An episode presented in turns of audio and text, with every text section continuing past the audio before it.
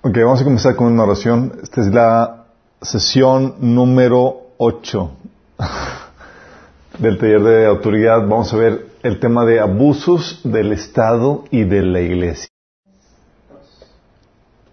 Ok, vamos a tomar, vamos a comenzar con una oración. Pon ese tiempo en las manos de Dios. Um, que si nos guíe en este estudio, hay mucho que ver y también que me ayude a eficientar el tiempo. Vamos a poner ese tiempo en manos de Dios. Padre Celestial, damos gracias, Señor, porque podamos reunirnos en tu nombre, Señor Jesús, para estudiar tu palabra, aprender de ti, Señor. Te ruego, Padre, que el día de hoy hables con poder, con contundencia, con claridad a través de mí, Señor. Que destruyes cualquier fortaleza, cualquier forma de pensamiento que se opone a tu conocimiento, Señor.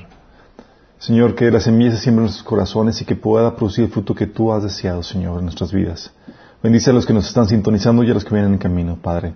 Te lo pedimos en nombre de Jesús. Amén. Amén. Ok. La sesión pasada terminamos de ver el tema de autoridad de padres y de pastores. Espero que les haya quedado más o menos, más, más o menos, que les haya quedado más, más bien.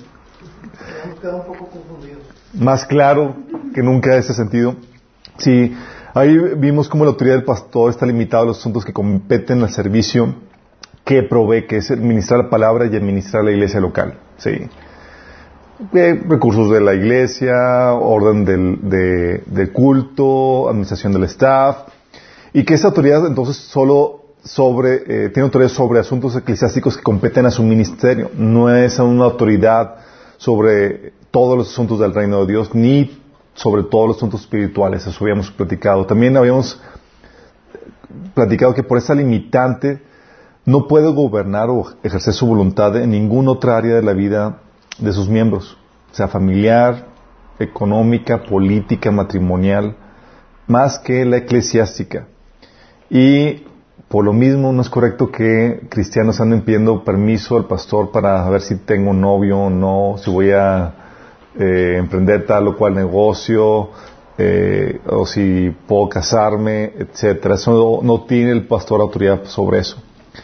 Ah, y habíamos platicado que puede ordenar y sancionar cualquier desobediencia eh, a cualquier miembro del staff que desobedezca sus órdenes en cuestión del trabajo ministerial que se realiza, o que puede sancionar a cualquier miembro que no quiera someterse a las condiciones del servicio establecidas por él y reguladas por la Biblia. ¿Sí? ¿Se, acuerdan que habíamos comentado eso? Eh, habíamos platicado que si quieres hacer algo a nombre de su ministerio, su persona, ahí sí tienes que pedir permiso. Que no te puedes sancionar por visitar otra iglesia, empezar un ministerio de forma independiente. No puede limitarte que sirvas a gente que va a su iglesia. De que, ah, aquí no puede servir a la gente que eh, no puede, no tiene control sobre toda la gente, sobre la gente en todos los aspectos de su vida. Porque dicha gente, como quien dice, no le pertenece, no pagó por ellas. sí, ellos solamente le sirven un aspecto muy limitado de, de, la, de sus vidas, que es el área eclesiástica. Y también si quieres asistir como miembro, tienes que someterte a las reglas de culto establecidas por él, reguladas por la Biblia, como habíamos comentado. comentado. Perdón. Si no quieres someterte a las reglas particulares del culto, siempre tienes la libertad de cambiarte de iglesia. Oye, no me gusta, oye, predica temas muy complicados de la autoridad. Te puedes cambiar de iglesia, sí. Ah, todo eso lo que, lo que vimos y me interesa que quede muy en claro porque uno de los principales abusos que se dan es por no entender cuáles son los límites y regulaciones del, del, pastor. Y también habíamos distinguido cuál es la diferencia entre ordenar, predicar y aconsejar, ¿sí? Que es muy importante distinguir eso. Por no distinguirlo no sabes cuáles son los límites de la autoridad del pastor, ¿sí? Y Hoy vamos a entrar en la temática de el abuso del Estado y de la Iglesia. Saben, Dios le ha dado una autoridad muy particular al Estado y también una autoridad muy particular a la Iglesia. Y a lo largo de la historia de la, por lo menos de Occidente, la historia que está caracterizada por el abuso de la Iglesia o del Estado. Sí. Y quiero hacer un pequeño repaso de lo que hemos estado viendo en las sesiones pasadas. Quiero darles el contexto de por qué se da este abuso. Sí, quiero que estén muy alerta de esto. ¿Por qué? Habíamos platicado al inicio que hay una guerra de Satanás contra el hombre. Sí, tenemos así como un Dios que nos ama con pasión y locura, que hasta da su vida por nosotros. Tenemos a un ser angelical que era el top de los tops en el cielo, que nos odia con pasión y locura. Sí. Habíamos comentado, ¿se acuerdan aquel entonces, al inicio del taller, que hubo una era de los ángeles que precedió la era del hombre? Antes de que el hombre existiera, había puros angelitos. Y había toda una cultura angelical, actividades y cosas por el estilo. Y dentro de eso, te encuentras el deseo de Lucifer, dentro de esa trama, dentro de esa historia angelical, en donde Satanás no quería ser un ser humano, sino quería ser Señor, tener autoridad, reino, dominio igual que Dios. Y puedes ver en el pasaje de Isaías 14, del 12 al 14, que dice, ¿cómo has caído del cielo, lucero de la mañana? Tú que sometías a las naciones, has caído por tierra.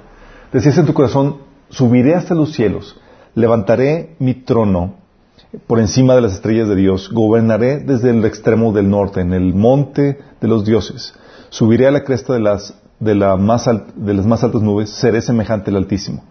Fíjate cómo quería tener trono, gobernar y ser semejante al Altísimo. Sí. ya existía el humano, pues ahí. Eh, eso es una temática que sí, eh, sí y no. Entonces tenemos aquí que el enemigo quería tener este, ese control, esa autoridad, ¿sí?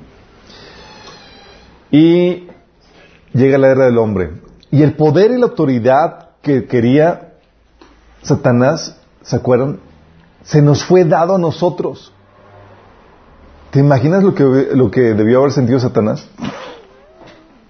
Dice la Biblia acerca del hombre en Salmo 8, del 4 al 8, lo has hecho un poco menor que los ángeles. Dice, pero lo coronaste de gloria y de honra, lo hiciste señorear sobre las obras de tus manos, todo lo pusiste debajo de sus pies. ¿Sí? Entonces Dios le da autoridad al, hombre, la autoridad que Satanás precisamente quería, y con eso nos convertimos en los seres más detestables del enemigo. Sí. Eh, y por eso el enemigo está como eh, león rugiente buscando quien devorar. ¿sí? Ante esta situación es de extrañarse que, que el enemigo está buscando cualquier oportunidad para destruirte. Cualquier oportunidad. ¿sí? Dice la Biblia, el pasaje que les leí ahorita, 1 Pedro 5.8, que estén alertas, cuídense de su gran enemigo. Dice, Cuídense de su gran enemigo, el diablo, porque anda al acecho como el león rugiente buscando a quien devorar. Sí, 1 Pedro 5.8. Y va a destruir a los que le adoran también. Va a destruir a todos, hermano. La gente que le pone su confianza en él pensando que es así como un perrito inofensivo que puedes utilizarlo a tu favor, wrong, sí. De hecho, por eso la Biblia nos habla también de estar velando y orando, como dice Mateo 26, 45. Eso de estar velando y orando, se refiere a estar alerta espiritualmente, en todo momento. ¿Sí? Porque eh, el espíritu está dispuesto, pero el cuerpo es débil, como dice Jesús. Y él está formando, buscando formas para, uno, utilizar nuestra autoridad para establecer su reino de maldad. ¿Se acuerdan que habíamos comentado que, bueno, ¿de dónde saca Satanás su autoridad para establece su reino aquí en la tierra. ¿Cómo hace tantas cosas? Y habíamos visto que la autoridad que el enemigo utiliza es la nuestra. Así es. O sea, necesita usar el poder y la posición que conlleva nuestra autoridad para destruir el orden de Dios y así traer maldición y muerte en esa tierra. Qué fuerte. También está buscando formas para despojar al hombre de la autoridad que Dios le dio, trayendo opresión. Es una forma así como que, ah, te dieron tu autoridad, te voy a, voy a encargar de quitártela. Sí, es lo que el enemigo, lo que se conoce como opresión, donde te quita la autoridad. Sí, se deleita en esclavizarnos el enemigo. Se deleita en despojarnos de la autoridad que Dios nos ha dado y robarnos la libertad y los derechos dados por el Creador. Es parte de su estrategia favorita. Sí, y también lo otro que hace el enemigo es que quiere a final de cuentas llevarnos a perdición eterna juntamente con Él. trayendo la condenación, el juicio y castigo que Él era para Él, el fuego eterno, pero quiere que nosotros lo vivamos solo en carnes propias juntamente con Él. Dice 2 Corintios 4:4 que el Dios de este mundo ha cegado la mente de estos incrédulos para que no vean la luz del glorioso Evangelio de Cristo, el cual es la imagen de Dios. Entonces, esto es lo que quiere el enemigo. Pero ¿qué estrategia es lo que utiliza? ¿Se han puesto a pensar? ¿Qué estrategia es lo que utiliza para lograr esto? Tentar Sí. al hombre. Tentar al hombre. La ambición, sí. ¿Cómo va a despojar el- eh, la autoridad que nos dio? ¿Cómo va a hacer que utilicemos, cómo va a utilizar nuestra autoridad para establecer su reino? Hay varias cosas que el enemigo tiene como estrategia para lograr esto. Sí. El enemigo quiere violentar y quitar la autoridad del hombre. Ok, ¿cómo lo piensa hacer o cómo lo está haciendo, mejor dicho? Sí. Uno, es trayendo esclavitud por medio del pecado. Sí. Jesús nos dijo, a ver si lo tengo aquí, que todo el que peca es esclavo del pecado. Sí. Con el pecado, el- cuando el hombre, con el pecado el hombre pierde la autoridad sacerdotal y pone eh, al servicio de Satanás su autoridad de rey. Sí. Por eso el enemigo podía decir, a mí ha sido, a mí me ha sido entregada la autoridad. Sí, cuando fue, cuando tentó Jesús, ¿quién se la entregó? Dios no se la entregó. Nosotros se la entregamos al a someternos al pecado. Cuando practicamos el pecado, no estamos en una condición donde nos enseñoreamos del pecado, sino que estamos en una posición donde nos, somos esclavos del pecado. Sí. Eso fue lo, lo que Jesús comentó en Juan 8, 38. De hecho, por eso también dice la Biblia en Romanos 8, del 7 al 8, que la mentalidad pecaminosa es enemiga de Dios. Esta mentalidad pecaminosa, quiero que entiendas, es la, que tiene de forma natural una persona que no se ha entregado a Cristo, que no ha recibido la salvación, pero también es con la que el, cristiano lucha, ¿sí? Pero ya tenemos el- el Espíritu Santo en nosotros y podemos quitarnos de esa mentalidad pecaminosa. Pero dice, la mentalidad pecaminosa es enemiga de Dios, no se somete a la ley de Dios, ni es capaz de hacerlo. Sí, porque está en un- una, situación de, de, de- esclavitud. ¿sí? Los que viven según la naturaleza pecaminosa no pueden agradar a Dios. No es como que, ah, sí, oye, practico pecado y luego ya lo dejo. No, está en una situación de- de esclavitud. ¿Sí? Y tenemos varias formas en las que el enemigo utiliza este- esta, esta esclavitud, de muchas formas.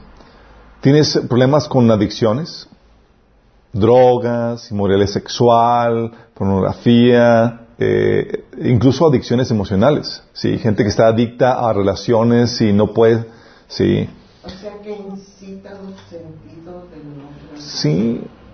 Eh, tenemos eh, eh, también nos somete por medio de las emociones, o sea, pone deseos pecaminosos, pasiones desordenadas, resentimientos que tenemos ahí, malos hábitos, patrones de pensamiento eh, eh, equivocados, mala conducta, malas actitudes.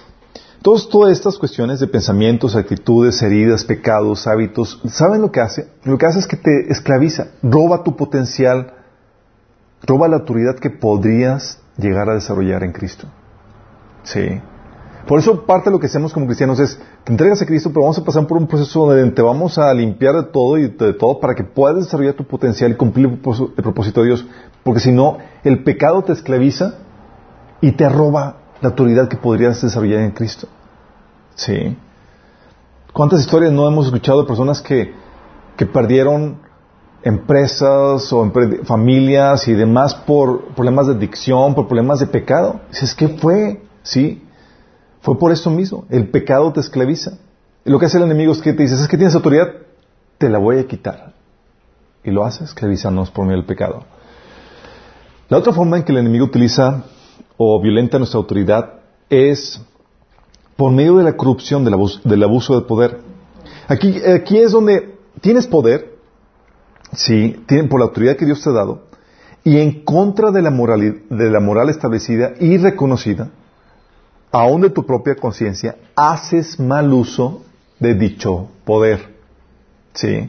O sea, los, los políticos, por ejemplo, por poner, cuando corrompen el poder, saben que están haciendo un mal que está en contra de la, de, de la, moral establecida. ¿Sí? Que lo, piensan que es lo normal, es otra cosa, pero saben que está mal. ¿Sí? Lo distingue la sociedad como corrupción. Y es que es aquí donde mm, la tentación siempre que ha tenido el hombre es eh, siempre ha sido tentado a ejercer poder sin autoridad.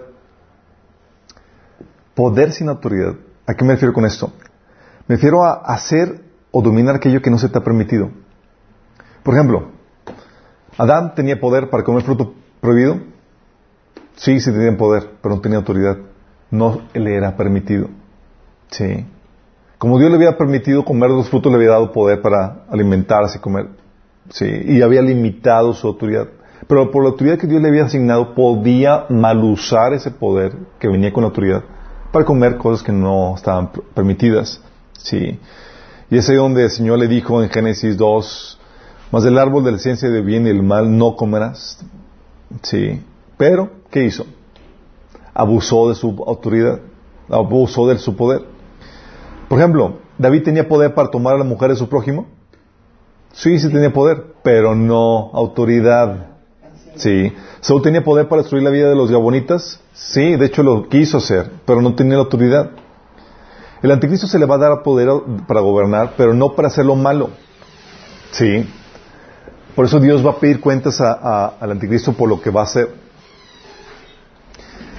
Entonces el hombre siempre ha sido tentado para eso. Y cuando te eres tentado para ejercer el poder fuera de los límites de tu autoridad, estamos hablando de corrupción de poder. Si a eso es lo que se refiere. Salirte de los límites que Dios puso a la autoridad es desobediencia, es corrupción. Sí. Hacer o no hacer cosas que no se te han ordenado, tratar de ejercer autoridad en áreas fuera de tu jurisdicción. ¿Qué es lo que sucede cuando haces eso? Rompes con el orden de Dios. Así como Adán lo hizo. Oye, tengo poder, pues déjame utilizarlo de forma indebida. Y trajo el desorden en la creación de Dios. Con la autoridad delegada, entonces siempre implica, cuando Dios te delega autoridad, siempre va a haber la tentación de usar ese poder de forma indebida. Y esa tentación va a estar constante. Sí. Por eso las personas se corrompen cuando toman posiciones de autoridad, chicos. ¿Han escuchado el dicho de que el poder corrompe y el poder absoluto corrompe absolutamente? Bueno, esa, ese dicho está mal. ¿Alguien sabe por qué?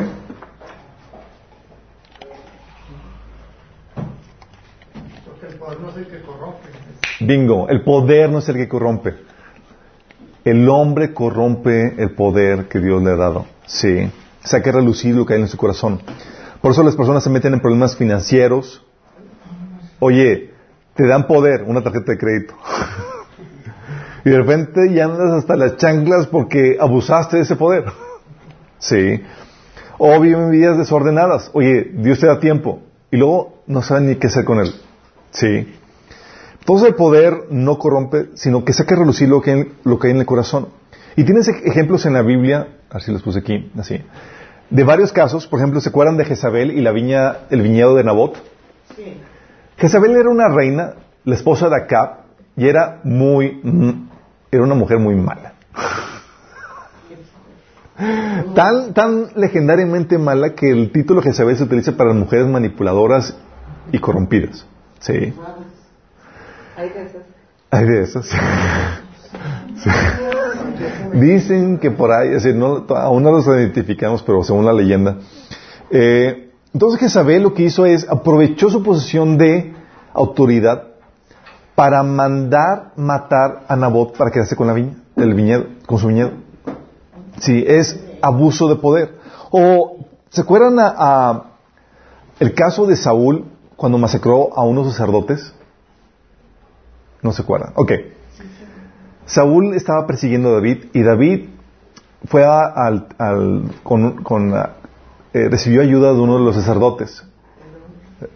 Sí, es uno de los sacerdotes recibió ayuda porque David pues, era, eh, pues, era el famoso mano derecha de Saúl, ¿por qué no ayudarlo? Sí, entonces lo ayudó, no sabía que, Saúl lo estaba persiguiendo, entonces llega Saúl, oye, que lo ayudaste a, David, sí, pues toma, destruye al profeta y a todos los familiares de los, de los, de los sacerdotes.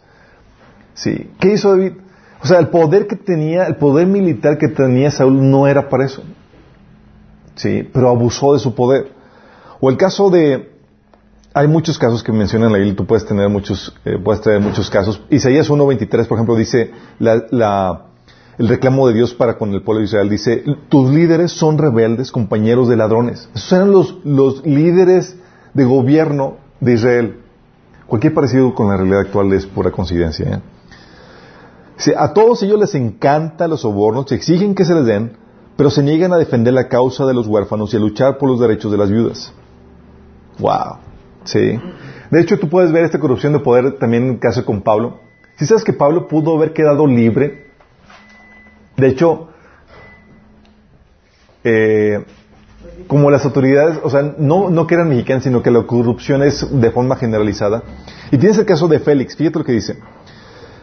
Dice, para disertar, eh, pero al disertar Pablo de, acerca de la justicia, el dominio propio y el juicio venidero, Félix se espantó y dijo, ahora vete, pero cuando tenga oportunidad te llamaré. Pablo estaba encarcelado y Félix era el, era el gobernante ahí. Dice, esperaba también con esto Félix que Pablo le diera dinero para que lo soltase por lo cual muchas veces lo hacía venir y hablaba con él. ¿Te imaginas? Es una persona era que estaba dispuesta a violar la ley con tal de lograr sus objetivos. Estamos hablando de corrupción de poder, ¿sí? Y esa corrupción de poder la puedes ver también en abuso físico por parte de los esposos a las esposas, eh, abuso emocional, etcétera, ¿sí? Entonces tienes que el enemigo, la estrategia del enemigo para violentar tu autoridad es esclavizándote del pecado, llevándote a corromper la autoridad o el poder que conlleva la autoridad que Dios te ha dado. Y también la otra forma de violentar tu autoridad, ¿sabes cómo es? Tratando de manipularte. Ejemplos de la Biblia. Sí. Primero déjame aclarar qué anda con eso con la manipulación. Aquí es donde el enemigo no tiene poder, pero ejerce sobre ti una presión pecaminosa para que hagas lo que otra parte desea. ¿Sí? ¿Quién les viene a la mente algún ejemplo de manipulación en la Biblia? ¿En la Biblia? En la Biblia. Judas. ¿Judas? No. No. ¿Se acuerdan de la multitud de Pilato? ¿Por qué Pilato mandó a crucificar a Jesús. ¿Se acuerdan? La razón por la cual mandó a crucificar a Jesús fue porque se sintió manipulado, le están haciendo manita de, puerco, dice Mateo 27 del 22 al 24. Entonces, ¿qué hago con Jesús llamado el Mesías? Preguntó Pilato. Crucifícalo, le, le contestaron a gritos. ¿Por qué? insistió Pilato. ¿Qué crimen ha cometido? Pero la turba rugió aún más fuerte. Crucifícalo. Pilato vio que no lograba nada y que se armaba un disturbio. Así que mandó buscar un recipiente con agua y se lavó las manos delante de la multitud, a la vez que decía, soy inocente de la sangre de este hombre. La responsabilidad de ustedes. O sea, estamos hablando de que era tan fuerte la presión, tan fuerte el grito, tan amenazante el disturbio que podían hacer que dijo, ¿sabes qué? Ok, haz lo que quieras. ¿sí? Y se dio, no hizo valer su autoridad, ¿sí? Ah, otra forma de, manipulación se da mucho eh, dentro del matrimonio. ¿Cómo? No, sé que aquí no me refiero a ningún presente. Sabemos que son casos, muy, muy aislados y raros, objetos de estudio. Pero, ¿saben cómo se da? La, Biblia lo menciona con como la mujer contenciosa. Proverbios 27, el 15 al 16 dice, gotera continua en tiempo de lluvia y la mujer rencillosa son semejantes. Pretender contenerla es como refrenar al viento y sujetar el aceite en la mano derecha. O Proverbios 21, que dice, más vale habitar en rincón de la azotea que compartir techo con mujer pendenciera. ¿Saben quién fue víctima de esta insistencia o de esta... Eh, José el Soñador. José. José el Soñador, no. Adán. No. wrong,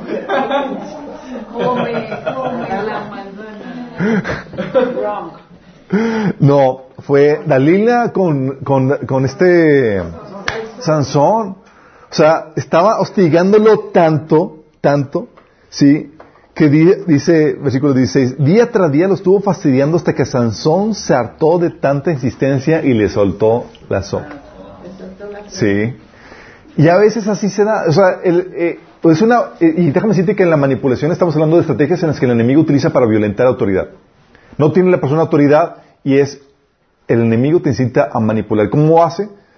Llevando este cabo ese tipo de estrategias. Ahorita, por ejemplo, se puede ver en, hoy en día con, eh, aunque las eh, comunidades eh, gays, lesbianas y demás son minoría, aunque los musulmanes son minoría, se están haciendo valer por la forma tan insistente, y tan, tan fuerte de, manifestarse.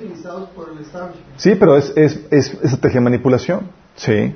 A tal punto de que están dispuestos, eh, ha habido casos donde están dispuestos, para callar las, las eh, multitudes musulmanas enardecidas, están dispuestos a violentar los derechos de libertad de otras personas para... Sí. ¿Por qué? Porque es estrategia que hace el enemigo, manipulación. Sí. Eh, también una viuda que... Hace caso porque es muy molesta esa viuda. Bueno, ahí está usando la persistencia de forma correcta la viuda que está buscando justicia. Si estás en la persistencia para hacer algo correcto. Aquí es, no, estabas, no, no, es eso. Otra forma, por ejemplo, es cuando con el berrinche de los niños. ¿Les ha, ¿Les ha pasado? No. O sea, tu hijo, tu hija está haciendo el berrinche y con tal de que, de que ya le pare, le das lo que quiere. Es forma de manipulación y es la forma en que no tiene autoridad, pero logra hacerte hacer lo que sus deseos quieren. Sí. Y eso son estrategias demoníacas de violentar la, la, la, autoridad establecida. ¿Sí? ¿Vamos bien? Entonces Dios, el enemigo eh, violenta tu autoridad esclavizándote al pecado, de esa forma te, la quita, llevándote a abusar del poder que Dios te ha dado, la autoridad, que conlleva la autoridad que te ha dado, llevándote, manipulándote. Sé que donde no dejarte manipular situaciones requiere mucha convicción, ¿sí? Yo esto en consejería eh, eh, cristiana me he tomado a cristianos a, que con tal de llevar las paces dejan que la esposa haga y deshaga, ¿sí? Porque llega a punto y dice, es que ya me tiene hasta... No, es cómodo. sí, es cómodo, es una responsabilidad porque al final de cuentas Dios va a pedir cuentas al hombre, ¿sí? O niños que logran hacer lo que quieran por lo mismo, por la manipulación, ¿sale? Y la otra forma que utiliza el enemigo, ¿sabes qué es? Estableciendo falsas doctrinas. Él sí se la bañó. Como cientos veces. Con estableciendo falsas doctrinas, chicos, me refiero a que el enemigo establece filosofías que legitimin, legitimin, eh, legitimizan, gracias, legitimizan el abuso del poder, legitimizan la opresión, hace que se vea bien. ¿Sí? Este abuso de esta forma es la forma más peligrosa de todas estas. Porque aquí sabes, en corrupción sabes que algo está mal. Nada más que no, tienes poder para pararlos o que hagan lo correcto. ¿sí? Aquí, de forma consensual por las filosofías y las malas doctrinas enseñadas, o asumidas por un grupo, se ve bien y se dejan. ¿Sí? Y lo defienden a capa y, lo defienden a capa y espada. Esta forma es terrible. Falsas doctrinas, filosofías, falsas cosmovisiones. Aquí tengo que darles un pequeño repaso acerca de esto. Sí, ya lo habíamos visto, pero quiero que nos ubiquemos acerca de esto. ¿Cómo defines cosmovisiones? Ahorita vamos a definir todo eso, sí. Quiero que entiendan esto. Toda ideología de Satanás es, toda es toda, sin excepción, toda ideología de Satanás busca legitimar, legitimar, sí, legitimar una sobreextensión de autoridad de alguien en decremento de otro. Es decir, roba la libertad a alguien más. Hace que alguien extienda su, autoridad por encima de otros, quitándole la libertad a otras personas. Toda filosofía del enemigo hace esto, trae un desorden al orden de Dios. Como Chávez. Como, como ya Chávez, ¿quién? Como la agenda Sí. Repaso. Sí, ese que donde quiero que entiendas esto. ¿Se acuerdan cuando habíamos visto que la autoridad era limitada y habíamos visto el principio de la no absolutización de las partes relativas? ¿What? Les doy la cara y es como que... ¿Qué onda? A ver, al fondo, ¿quién se acuerda? No, pues ¿Ya viste las caras? Entiende. Habíamos comentado que, que toda la creación de Dios es relativa. Ninguno ocupa todo el espacio, ni todo el tiempo, ni todo, eh, eh, ninguna es absoluta, ¿sí? Sino que cada parte tiene un lugar en el tiempo y en el espacio donde existir y mostrar su naturaleza intrínseca de forma soberana y en total libertad.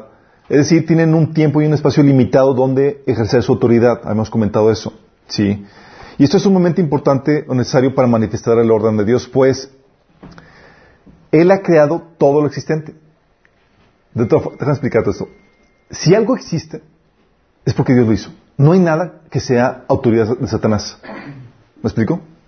Entonces, si algo existe, sabemos que Dios lo hizo.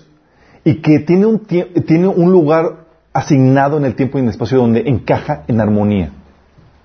¿Sí me explico? Entonces, él, porque Él ha creado todo lo existente y le ha dado un tiempo y un espacio donde puede existir. Esto se ve claramente en todo sistema armado, chicos. Todas las partes fueron creadas, por ejemplo, en nuestro cuerpo, con un propósito y contribuye al propósito general del sistema para el cual fueron creadas. Entonces, negarle la existencia a algún elemento dentro de un sistema o quitarle su lugar sería perdernos de su contribución y por lo mismo causaría el mal funcionamiento de, de algún sistema y su muerte. Entonces lo que voy es que acuérdense lo que hemos platicado, es distinguir el tiempo y el espacio de cada elemento, de cada actividad, de cada cosa, es muy importante para el orden de Dios. Y era eso de dejar dónde se manifiesta, es donde, es decir, donde ejerce su autoridad es muy importante. Ya habíamos comentado, por ejemplo, la actividad sexual. ¿Dios asignó un tiempo y un espacio para dicha, dicha actividad? Sí. Claro, la asignó. Dentro del matrimonio. Si tú la quieres ejercer y dejas que se manifieste fuera de ese tiempo, va a causar estragos. ¿Sí? Y aún dentro del matrimonio estableció un espacio correcto donde manifestarlo. No vas a estar por ahí haciendo cosas, espectáculos en público, ¿sí? Hay un tiempo y un espacio para eso. Distinguir dónde dejar que se manifieste cada actividad, cada cosa, es importante para saber, porque dejarla manifestar es darle autoridad, ¿sí? Por ejemplo, habíamos comentado también del enojo. ¿Enojarse es pecado? No. Dios se O sea, no, nomás que no te se queda hasta pero no La Biblia te dice que no es pecado si está dentro del espacio y tiempo acordado. Vivir enojado está equivocado. De hecho, la Biblia dice que el tiempo permitido es no más de un día enojado por un asunto. dice que no te con gente no Sí. Si no, la Biblia te pone, por eso habíamos comentado Eclesiastes 3, hay un tiempo para todo. Y los que conocemos física ya sabemos que el tiempo y el espacio es la misma cosa. Entonces cuando la Biblia habla de un tiempo, está hablando también de un espacio. Todas, las partes son relativas, chicos. Ocupan un espacio dentro de la creación de Dios, más no todo el espacio. Ocupan un tiempo, más no todo el tiempo. ¿Sí? Por eso se llama el principio de la no absolutización de las partes relativas, porque cuando absolut, eh, porque cuando absolutizas a un elemento, le estás extendiendo el tiempo o el espacio que le corresponde en decremento de algo más. ¿Sí me explico? Oye, siguiste enojado varios días por el mismo asunto. La Biblia te dijo que nomás era un día. ¿Sí? ¿Qué estás haciendo? A quitarle, el, al dejar que el enojo gobierne, estás dejando que otras emociones se manifiesten de forma armoniosa. ¿Sí? Les estás quitando espacio. ¿Sí me explico? Entonces cuando absolutizas eso, estás extendiendo el espacio, estás robando a algo más, trayendo desorden a la creación de Dios. ¿Ok? Eso es importante, es el principio de la no absolutización de las partes relativas. Tú dices, oye Alberto, entonces no existen los absolutos. ¿Existen o no existen los absolutos, chicos? Depende. Sí, sí existen. Pero ¿para qué sirven? ¿Saben para qué sirven? Sirven como principio rector que, que define y norma la realidad. Un absoluto lo que hace es te describe cómo es la realidad. Todo el universo, ¿sí? Te dice cómo funciona y demás. Y los absolutos son los que dan forma a las cosmovisiones. Cosmovisión me refiero a las creencias que utilizas para poder interpretar la vida y las cosas. Sirven como marcos de referencia que usamos para interpretar la vida y ordenar las partes relativas. Es lo que te, te ayuda a determinar qué es lo bueno, lo malo, lo correcto, lo incorrecto, cuál es el ideal a seguir la jerarquía de las cosas y el orden que traes a la vida. Sí. ¿Puedes decir que el absoluto de absolutos es Dios? podemos, lo que decimos que en el diseño original, la verdad de Dios, su palabra, era lo que iba a dar forma a nuestras cosmovisiones. ¿Sí? ¿Me explico? Exactamente. Una, una serie de creencias que son absolutas, que, te, que moldean tu cosmovisión para que interpretes correctamente la vida y puedas tener el, el, el marco de referencia correcto para concluir correctamente. Definir lo bueno y lo malo de forma correcta, que es lo, la jerarquía de valores, el orden, etcétera, ¿sí? Y en el diseño original, Dios era el proveedor exclusivo de esos absolutos. Su palabra, la verdad, era el proveedor absoluto. ¿Sí? Y es aquí donde quiero que entiendan, esto. ¿Fuimos creados a la imagen de Dios, sí o no? Sí. Sí. Dice la Biblia que sí, pero no del todo. Ah. ¿Se acuerdan cuando Jesús, cuando, digo, cuando Adán y Eva pecaron y luego Dios dijo, Miren, los seres humanos se han, se han vuelto como nosotros. Con conocimiento de bien y del mal. Y donde dices, ah, caray, pues que no llegáramos a, tu imagen y semejanza. Sí y no. Acuérdense que hay prerrogativas que son exclusivas de Dios que no nos corresponden a nosotros. No somos omnipresentes, no somos omniscientes y no somos los proveedores de verdad absoluta. Es Dios. Entonces lo que vino a ser el enemigo es que con el, con el árbol de la vida, del conocimiento del bien y del mal, nos dio la oportunidad de Dios de escoger o quedarnos con Dios como la fuente de, ese conocimiento de la verdad absoluta, o nosotros como la fuente de ese conocimiento, de ese estándar de lo bueno y lo malo. sí. eso es una falacia. ¿Cómo vamos a ser nosotros la fuente de eso? No te enojes.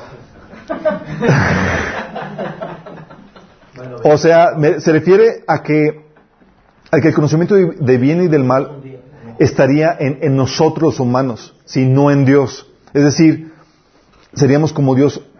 Ahora son ellos eh, los que determinan lo que, como Dios, ahora sería, seríamos nosotros los que determinamos lo bueno y lo malo. Porque Dios es el que determina lo bueno y lo malo. Al tomar fruto, tú te conviertes en lo que, en lo que es, lo que determina lo bueno y lo malo. ¿Sí me explico? Por eso Jesús dice entonces, lo que viene... Exactamente, por allá iba. la orden, entonces lo que, lo que viene a suceder eso es que la orden y la definición de lo bueno y lo malo que el hombre establece separado de Dios haya su inspiración en el reino de las tinieblas. Todo lo que, todo orden que no venga de Dios siempre viene del enemigo. Y es la antítesis cristiana. la antítesis cristiana es eh, confía, digo, eh, la, tesis cristiana es, confía en el Señor con todo tu corazón y no dependes de tu propio entendimiento. Esa, o tú no estableces nada, es confía en la palabra de Dios. ¿Sí? Proverbios 3 del 5 6. La tesis satánica es hacer tu voluntad será la única ley.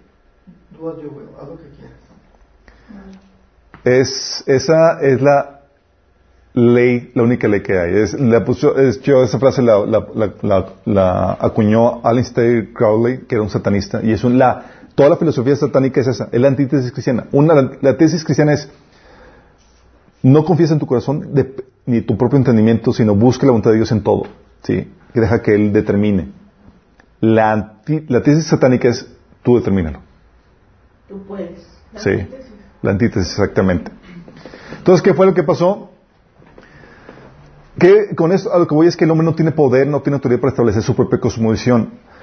Eh, este Romanos 6, 17 habla acerca de eso, que estamos sometidos siempre a un orden, a un orden que, a una cosmovisión, a un sistema de creencias que te lleva a la justicia o que te lleva al pecado. Sí, nosotros no establecemos nada. Entonces, cuando dejamos, cuando al inicio teníamos la opción de aceptar la, la, serie de creencias de Dios o las del enemigo. Sí. Y cuando acepta la cosmovisión equivocada, cuando acepta las creencias equivocadas, siempre va a traer desorden a la creación de Dios. ¿Sí? Y el hombre decidió creer en la mentira y someterse a la cosmovisión que Satanás le ofrecía. ¿Se acuerdan? Dios le dijo, si comes, vas a morir. Cosmovisión cristiana, basada en la palabra de Dios. luego, pero, el hombre y la mujer creyeron en la cosmovisión de la serpiente que dijo, no es cierto, no vas a morir. Ah, no voy a morir, pues véngase. ¿Sí nos vamos dando cuenta? Literalmente no morían. O sea, le dijo. Sí murieron. Habrían sí. sido eternos por siempre Adán y Eva en su cuerpo. Sí, Oye, oye, perdón, es que le dijo, no vas a morir, sino vas a ser como Dios.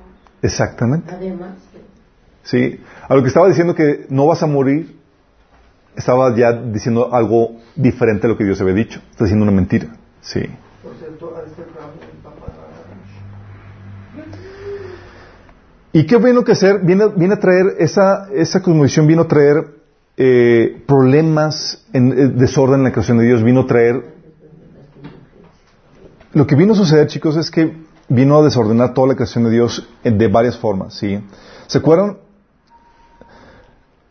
Um, Dios es el proveedor de absolutos. Su palabra debe ser la única que determina lo absoluto, lo único que, nos- lo que define la realidad. Cuando sustituyes la palabra de Dios por alguna otra cosa, adquiere las mismas propiedades absolutas. Romanos 1.25 te pone este ejemplo. Dice, cambiaron la verdad de Dios por una mentira.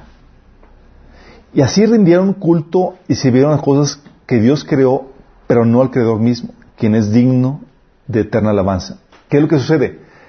Cuando cambias la verdad por la mentira, sustituyes lo absoluto que es Dios y lo por lo relativo que son las cosas creadas y le das propiedades absolutas. Sí. ¿Está bien así o es un error? ¿Dios pie? ¿Dos pie a la guerra? ¿O da pie a la guerra? Dio pie a la guerra espiritual. Dio. Sí, Dios. es- sorry, ahí quiten la S. Gracias. Sí. Buena observación. Tienes 10. Por eso, chicos, esto, do- esto, esto, esta, cuando el hombre decidió creer la mentira, vino a someterse a la cosmovisión que Satanás le ofrecía y vino a traer desorden a la creación de Dios.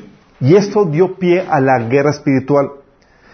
Y sabes qué? La guerra espiritual es netamente una guerra ideológica. De la verdad de Dios versus la mentira del enemigo. Sí.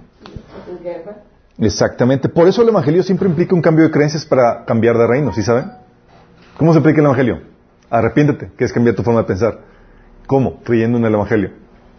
Si no crees en la verdad de Dios, no puede haber una conversión. No puede haber un cambio de reino. Sí. Por eso el conflicto ideológico siempre es un conflicto espiritual. 2 Corintios 10 del 3 a 5 menciona a Pablo. Somos humanos, pero no luchamos como lo hacen los humanos.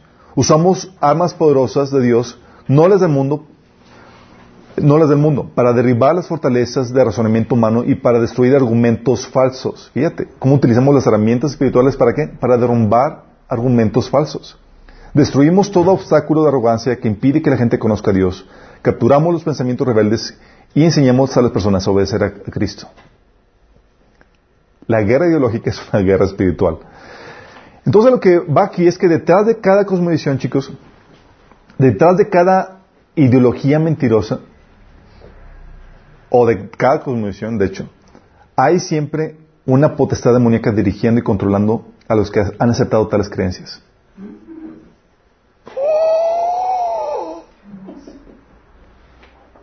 En cada disciplina, por decirlo así.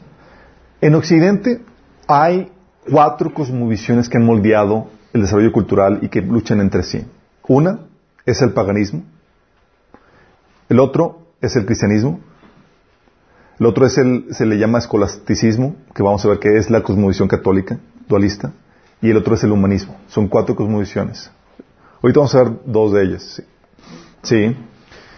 Pero estas cosmovisiones equivocadas, excepto la del cristianismo, obviamente, son los que llevaron al desarrollo de, que, fueron los que llevaron a que la iglesia empezara a abusar su poder por una falsa doctrina, por una cosmovisión contaminada, una creencia equivocada.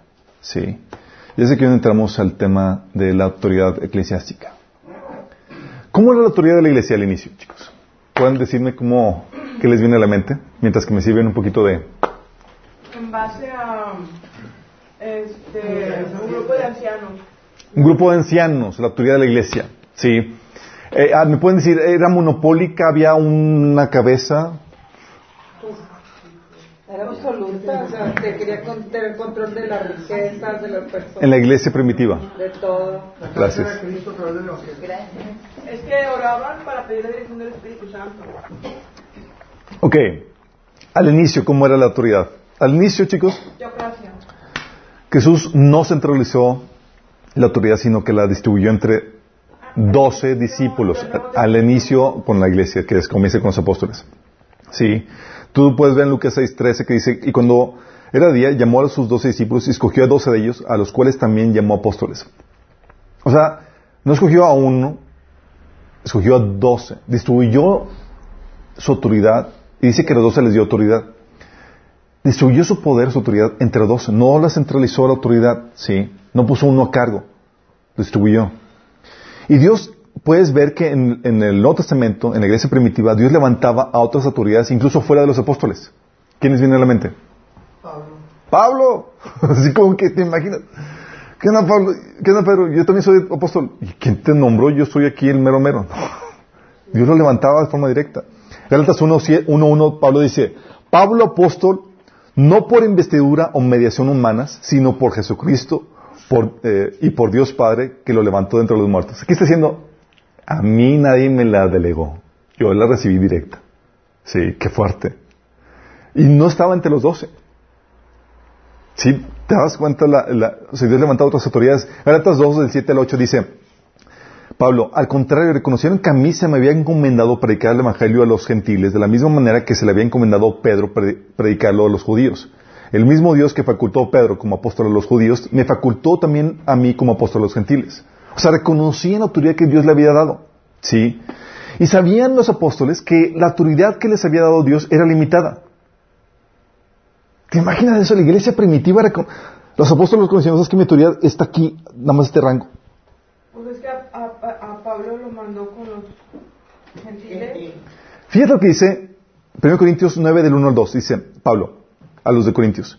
No soy apóstol, no soy libre, no he visto a Jesús el Señor nuestro, no sois vosotros mi obra en el Señor. Y lo fíjate. Si para otros no soy apóstol, para vosotros ciertamente lo soy. Porque el sello de mi postulado sois vosotros en el Señor. ¿Qué te está diciendo esto? Que los gentiles son la representación de Te decía-. Te estaba diciendo que, lo que esa iglesia era, era el sello de que, que era, él sí era apóstol de ellos, pero está diciendo que no era apóstol de todos. Porque Dios los separó para nosotros. Estamos hablando del autor del Nuevo Testamento, limitando su autoridad. ¿Estás consciente?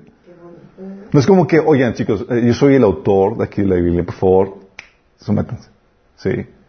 No está diciendo eso, está diciendo, ¿sabes qué? No soy apóstol de todos, pero sí soy de ustedes. ¿Te imaginas? 1 Corintios 4, del 15 al 16 dice, pues aunque tuviera diez mil maestros que les enseñaran acerca de Cristo, tienen un solo Padre espiritual, pues me convertí en su Padre en Cristo Jesús cuando les prediqué la buena noticia. Así que les ruego que me imiten a mí. Ok, lees esto y dices, ok, en una concepción, una mentalidad católica centralizada, dices, momento, aquí Pablo le está usurpando el papado a Pedro. Pedro. Pues bueno, para no hay ningún papá. Exactamente, primero, pero si te cuenta, Pablo está diciendo, ¿sabes qué? No es Pedro, no hay una autoridad monopólica que sea el padre de todos, es yo les compartí el evangelio, yo tomo la responsabilidad de ser su padre espiritual y llevarlos en ese crecimiento de madurez espiritual. Si no hay un, no hay una autoridad centralizada. Él está reclamando la paternidad espiritual de las personas que evangelizó, imagínate.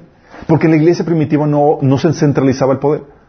Sí. De hecho, los apóstoles lo que hacían eran que respetaban los límites de autoridad que Dios les había dado a cada uno. Romanos 15 del 20 al 21 dice, en efecto, mi propósito ha sido predicar el Evangelio donde Cristo no ha sido conocido, para no edificar sobre fundamento ajeno, más bien, como está escrito, los que nunca habían recibido noticia de Él lo verán, y entenderán, lo que no habían oído, y, entenderán los que no habían oído hablar de Él. Está hablando, ¿sabes qué? Hay otros ministerios, otros, que, otros ministerios y, y otros con, otras personas, pero yo no me meto ahí con ellos. Respeto la autoridad. Yo voy a donde el espacio no se pecado. Dice, de hecho, 2 Corintios 10, del 13 al 14 dice, nosotros no nos jactaremos de cosas hechas fuera de nuestro campo de autoridad, por... ¿Te das cuenta cómo está limitando su autoridad? Dice, nos, actare- nos actaremos solo de lo que haya sucedido dentro de los límites de trabajo que Dios nos ha dado, los cuales incluyen nuestro trabajo con ustedes. No traspasamos esos límites cuando afirmamos tener autoridad sobre ustedes, como si nunca hubiéramos ido a visitarlos. Pues fuimos los primeros en viajar a Corinto con la buena noticia de Cristo. También nos, nos jactaremos, tampoco nos, nos jactaremos ni, ni nos atribuimos el mérito por el trabajo que otro haya hecho. En cambio, esperamos que la fe de ustedes crezca a fin de que se extiendan los límites de nuestro trabajo entre ustedes. Entonces podremos ir a predicar la buena noticia en otros lugares más allá de ustedes, donde ningún otro esté trabajando. Así nadie pensará que nos jactamos de trabajar en el territorio de otro. Si te das cuenta cómo está limitando el asunto, y dices que mi autoridad está limitada a, a la gente que yo, yo estoy trabajando. Y no me meto con otros y respeto la autoridad de otros. Si te, te das cuenta cómo estaban limitando las diferentes autoridades, oye, acá otro ministerio comenzó, Apolos comenzó toda la cosa, eh, eh, él es el responsable de eso y no me meto. Gálatas 2, de 7 al 8 dice, al contrario, ah, ah, pues, eh, leímos lo de, lo de, de Pedro. Y reconocieron que Pedro era asignado a los judíos y Pablo a los gentiles, ¿sí? Entonces sabía, sabían que habían límites. Y aún así, a pesar de que había di- diferentes ministerios con diferentes, con autoridades limitadas, el cuerpo de Cristo, chicos, no estaba dividido. Se fomentaba la unidad del cuerpo. ¿Se acuerdan de la problemática que tuvo Pablo con los de Corintio? 1 Corintios 11, 13 que dice, digo hermanos míos porque algunos de la familia de Cloé me han informado que hay rivalidades entre ustedes. Me refiero a que unos dicen yo soy de Pablo, otros afirman yo a Apolos, y otros yo a Cefas, y otros yo a Cristo. ¿Cómo? ¿Está, está dividido Cristo? ¿Acaso Pablo fue crucificado por ustedes? ¿O es que fueron bautizados en el nombre de Pablo? O sea, está diciendo, aunque había diferentes ministerios, oye, la denominación de, Pedro, la denominación de, Pablo, y sabían que había unidad y, los, y lo reconocían, ¿sí? Dice 1 Corintios 3, del 5 al 9. Después de todo, de, de todo, ¿quién es Apolos? ¿Quién es Pablo? Nosotros somos, so- solo somos siervos de Dios mediante los cuales ustedes creyeron la, buena noticia. Cada uno de nosotros hizo el trabajo que el Señor le encargó. Yo planté la semilla en sus corazones y Apolo la regó, pero Dios es el quien la hizo crecer. Sí. Entonces aquí está diciendo, no te envanezcas con el liderazgo. Sí, hay unidad dentro dentro del cuerpo de Cristo. De hecho, lo que dice Corintios 3, del 21 al 23, dice, así que no se jacten de seguir a ningún líder humano en particular, pues a ustedes les pertenece todo, ya sea Pablo, Apolos o Pedro, el mundo, la vida, la muerte, o el presente lo futuro, todo les pertenece a ustedes, y ustedes pertenecen a Cristo, y Cristo pertenece a Dios. Al inicio, entonces, la autoridad, chicos, estaba dispersa, ¿sí? Y había unidad. Pero luego empezó un proceso de corrupción que tienen que conocer. ¿Cuándo comenzó el proceso de corrupción? Pues después de. Como los 600, los mataron. Cuando. Con Constantino. Cuando Constantino. Cuando empezaron a hacer los, los iglesias. Empezó poco a poco, chicos. Poco, gradualmente, como el enemigo lo suele hacer, como lleva a las sociedades, como lleva a las iglesias, poco a poco va llegando la corrupción y eh, eh, ganando más territorio. Comenzó desde Aniceto, obispo de Roma, quien trató de influir a Policarpio, obispo de Esmirna, para que cambiara la fecha en que se celebraba la Santa Cena. Pero Policarpio se negó a ceder, ya tratando de imponer autoridad sobre otros ministerios. Sí. Víctor I, sí, obispo de Roma, dice, amenazó con excomulgar a las iglesias de Oriente por cuanto, por cuanto celebraban el día de Pascua, el día de 14, el día que celebraban los judíos. Sí. Polícrates, obispo de, de Éfeso, contestó que no temía las amenazas de Víctor y afirmó que su autoridad era independiente. ¿Mm? Irineo de, de León, aun cuando era obispo occidental, simpatizaba con el criterio occidental acerca de la celebración de la Santa Cena. Eh, y reprendió a Víctor por haber intentado imponerse a las, iglesias orientales. O sea, ya había tratando de abuso de autoridad, tratando de extenderse, sí, con este Víctor. Calixto I Fue el primero en basar sus pretensiones en Mateo 16, donde sobre esta roca edificaré mi iglesia. Sí. Tertuliano de Cartago le llamó usurpador al hablar como si fuera el obispo de obispos. Esta roca era Cristo. Sí. Es Calixto, estamos hablando de- del- del siglo III, chicos, empezaba en el 200 y cacho. Sí. Esteban I objetó ciertas prácticas bautismales en la iglesia del norte de África. Ciprano, obispo de Cartago, sostuvo que cada obispo era supremo en su diócesis y se negó a ceder ante la presión o la autoridad de Esteban. Sin embargo, crecía el sentimiento de que Roma, como ciudad capital del imperio, debía ser la cabeza de la iglesia, así como lo era del imperio. En el 253. Empezaba a crecer el sentimiento. Porque el, la cuestión de la- el, el concepto de diócesis, dioses, es un concepto político de la iglesia, de, de la ciudad, de- del estado de Roma. Así es, pero aquí ya estaba empezando a gestarse, o sea, ya estamos hablando de, ancianos, de obispos que estaban tratando de, controlar fuera, áreas fuera de su, de, ministerios fuera de su jurisdicción. Silvestre I era obispo de Roma cuando, eh, cuando eh, Constantino llegó al poder. El cristianismo prácticamente fue hecho religión del Estado del Imperio Romano en ese entonces. La Iglesia inmediatamente llegó a ser una institución de gran importancia para la política mundial, así se convirtió en el instrumento del gobierno. Constantino se consideraba a sí mismo, ¿sabes cómo se consideraba Constantino? Como Dios. cabeza de la iglesia. Convocó el concilio de Nicea en el 325 y lo presidió. Este concilio dio a los obispos de Alejandría y de Antioquía plena jurisdicción sobre sus provincias, así como el obispo romano sobre la suya, pero sin la menor indicación de que aquellos tuvieran que sujetarse a Roma. Eran diferentes eh, eh, obispos eh, que gobernaban diferentes reg- regiones.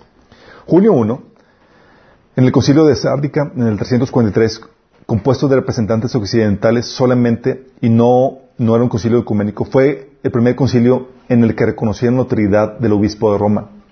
Sí, los obispos de, de Occidente. Y ahí que empezaron a someterse y a reconocer la autoridad de Roma hasta esta- estas fechas. Por, obviamente, Constantino, ¿dónde fue? Constantino fue eh, con Julio I, sí. Y eh, con Cirilio, Ciricio fue la... mm, no, perdón. Constantino, con Constantino fue Silvestre I. Silvestre. Sí. 300 años después de Cristo. Sí. Entonces ah, tenemos que al final del siglo IV, chicos, las iglesias y los obispos del cristianismo habían llegado a ser, eh, se distribuían en cinco grandes centros. Roma, Constantinopla, Antioquía, Jerusalén y Alejandría, cuyos obispos habían llegado a ser llamados patriarcas, de igual autoridad entre sí, teniendo cada uno pleno dominio de su propia provincia. ¿Les suena papado? Todavía no. Sí, pero se van viendo cómo se ha centralizado la, la autoridad. Sí. Eso es históricamente. Eran. Sí, ok. Ah, Sixto. Ok. Ciricio. Ah, Ciri, Ciril- Ciricio. Hilo, ah. Ciricio. Él reclamó, fue uno de los primeros en reclamar la jurisdicción universal sobre toda la iglesia. Hola chicos, aquí yo soy el que manda, vengan, sí. Pero desafortunadamente para él la, la, la guardaron la fiesta porque el imperio se dividió en dos imperios distintos, el de Oriente y el de Occidente. Y esto hacía más difícil para el obispo de Roma lograr que el Oriente reconociera su autoridad. Los patriarcas de Antioquía, Jerusalén y Alejandría poco a poco reconocían la supremacía de Constantinopla. Y desde entonces en adelante la lucha por el dominio del cristianismo fue entre Roma y Constantinopla. ¿Sí? Sixto III, el imperio de, el imperio de Occidente ya se, había eh, ya se disolvía eh, rápidamente bajo las, las incu- incursiones de la migración bárbara. El imperio romano estaba de- cayéndose. En la turbación y preocupación de estos tiempos, Agustín escribió su obra monumental, La ciudad de Dios. Estoy hablando de, de Agustín, ¿no? Eh, eh, de Asís, eh, Agustín, con- San Agustín, exactamente. Y esta obra, la de la ciudad de Dios, él eh, proponía un imperio cristiano universal. Y ese libro tuvo gran influencia para crear una opinión pública favorable para la jerarquía universal de la iglesia bajo una sola cabeza. ¿sí? Y esto ayudó a, la a las pretensiones de Papa. Le puso casas en la. Sí. Para con Leo I, la corrupción de la autoridad, chicos, ya se había consumado. Sigamos viendo de, concentrar la autoridad Fue- exactamente, mientras Jesús destruía la autoridad, el enemigo fue concentrándola poco a poco, poco, poco. Eran 12 y hasta la fecha como que el obispo se siente representante de Cristo en la tierra, ¿no? Así te lo anuncian. Hasta ahorita me voy dando cuenta. Con la caída de Roma, chicos, la iglesia de Roma, digo, con la caída del imperio romano, la iglesia de Roma logra establecer sus pretensiones de poder absolutos, ¿sí? Los cuales consolida durante todo el medievo. Eh, León I, este tipo, es lo que le llaman los historiadores como el primer papa. Los destrozos del imperio romano, sí, fueron una excelente oportunidad para, para establecer el papado. ¿Por qué? Porque el oriente estaba dividido por controversias, el occidente bajo emperadores débiles se des- deshacía entre los bárbaros, la iglesia, en cambio, era la mejor establecida y ordenada y soportada por la creencia de una supremacía espiritual. El papa era el único hombre fuerte del momento ante las crisis políticas que había. Sí. Y este papa persuadió a Atila de uno para que perdonara la ciudad de Roma. ¿Te imaginas el poder de diplomacia que tenía? Después, en el 400 455, indujo a Gensario el vándalo a que tuviera misericordia también de la ciudad. O sea, dos veces salvó la ciudad de este tipo. Esto acrecentó grandemente su reputación. León reclamaba ser, por nombramiento divino, primado de todos los obispados. Y obtuvo del emperador Valentino III el reconocimiento imperial de sus pretensiones en el año 445. Se proclamó señor de la iglesia entera, abogó a favor de un papado exclusivo y universal, dijo resist- eh, que resistir la autoridad suya era camino seguro al infierno. No más. Sí. Abogaba a favor de la pena capital, a, a- a favor de la pena de muerte para la herejía. En el concilio de Calcedonia, en el 451, el cuarto concilio ecu- ecuménico, a pesar de, lo hecho por el emperador, dio al patriarca de Constantinopla prerrogativas iguales a las, a las, del- a las de Roma. ¿sí? Entonces este fue el primer papa, podríamos llamarlo así, Eh, Gregorio VII, Hildebrando, repetidamente se, ya- se ha- hacía llama- eh, se había llamado a sí mismo, ¿sabes cómo se llamaba él? Se hacía llamar Señor de Reyes y Príncipes. Vénganse para aquí. Y había hecho, de hecho, a él le había hecho valer sus pretensiones. ¿Han escuchado el caso de la humillación de Canosa? No. No.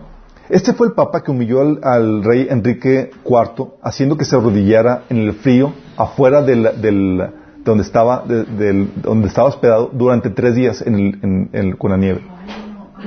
A un rey. Imagínate las, las pretensiones de autoridad que tenía. ¿Sí? ¿Te imaginas? Inocencio III. Es el más poderoso de todos los papas. Reclamó ser el vicario de Cristo, vicario de Dios, supremo soberano de la iglesia y del mundo. O sea, ya nos, ya ya ya no llegamos, ya no solamente centralizamos la autoridad sobre todo el cristianismo, es ahora sí de todo el mundo, chicos. Sí. Reclamaba tener el derecho de, de poner reyes y príncipes y que todas las cosas en la tierra y en el cielo y en el infierno estaban sujetas al vicario de Cristo. O sea, ahora sí expandimos la autoridad, chicos. Así como que si hay algún lugar que, que no lo sepa, ni lo nombres porque también reclama autoridad sobre eso. Sí. Llevó a la iglesia al dominio supremo del Estado. La autoridad más alta era la iglesia, ¿sí? Él condenó, ¿sabes qué? Condenó la Carta Magna de Libertades de Inglaterra.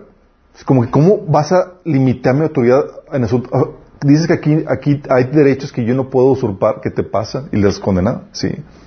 Prohibió la lectura de la Biblia en el idioma del pueblo, ordenó el exterminio de todo hereje, instituyó la Inquisición para hacer valer su autoridad, chicos. Y él se llamaba Inocencio. Se llamaba.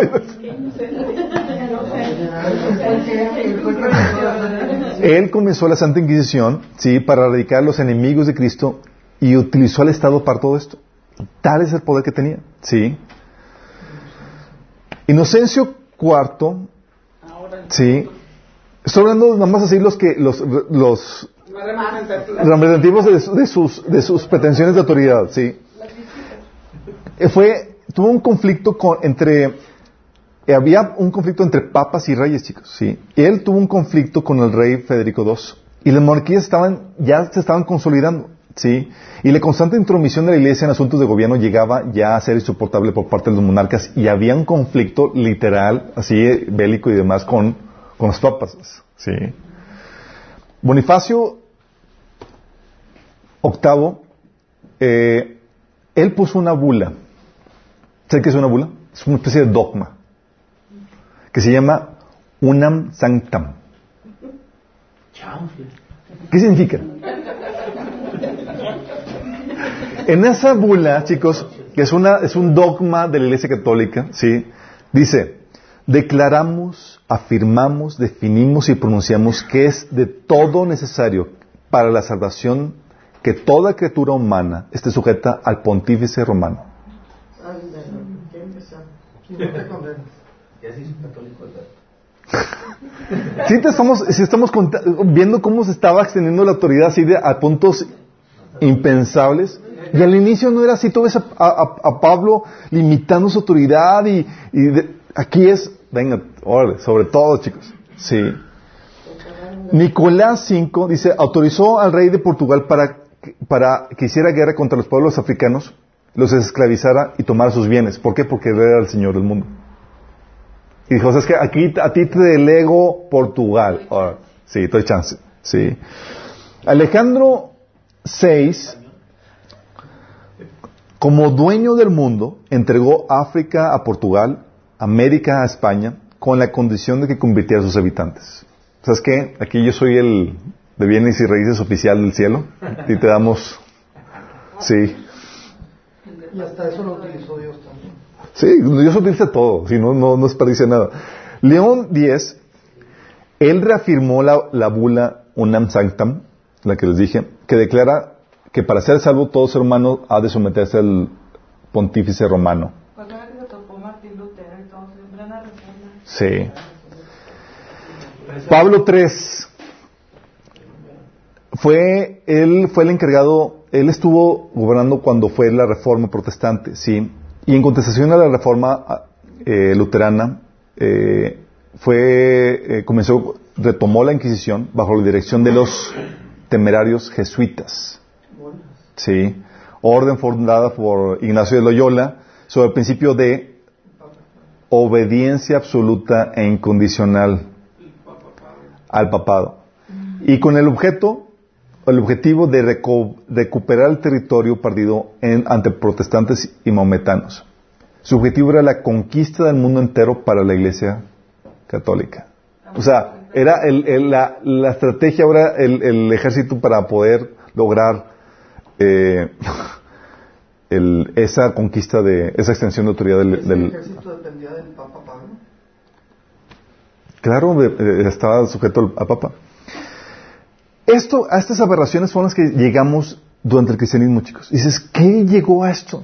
Al punto de que gobierne, ponga, quita reyes, delegue propiedades, continentes, y haga Lo que quiera.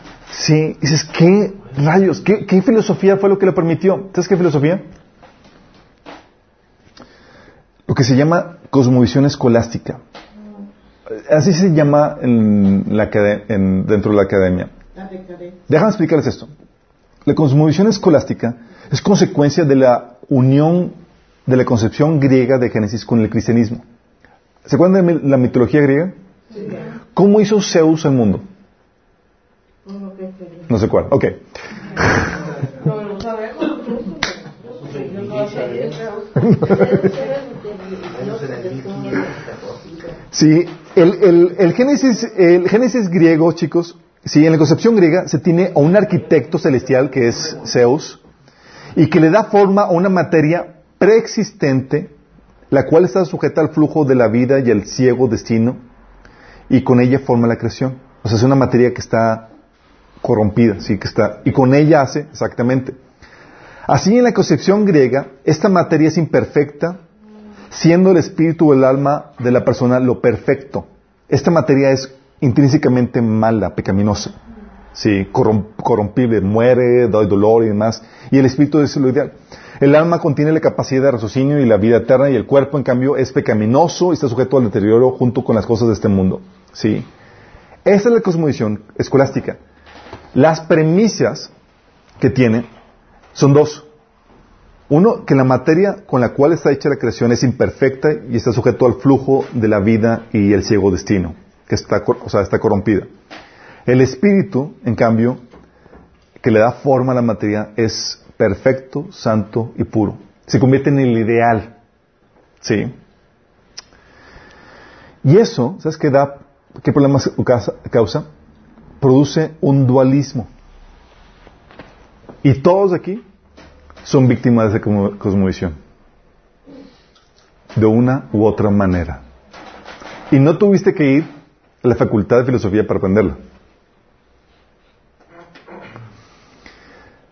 Debido a esta, a esta cosmovisión que une al Génesis griego con el, con el cristiano, genera un dualismo en donde tienes a lo espiritual versus lo terrenal, lo perfecto, que es lo espiritual, versus lo corrompido, que es lo terrenal, lo sagrado versus lo mundano, lo religioso versus lo secular. Esas distinciones son producto de esta cosmovisión.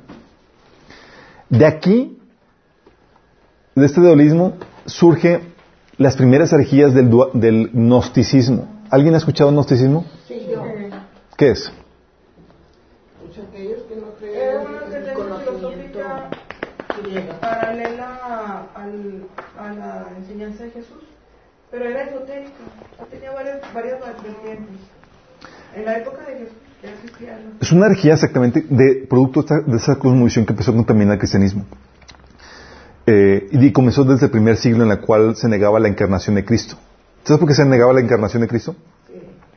Porque no podían concebir que la divinidad, lo perfecto, se mezclara con lo terrenal, lo imperfecto, lo intrínsecamente malo. ¿Cómo puede ser que Dios, siendo perfecto, se haga de un cuerpo material, físico, que es en teoría eh, pecaminoso, corrupto?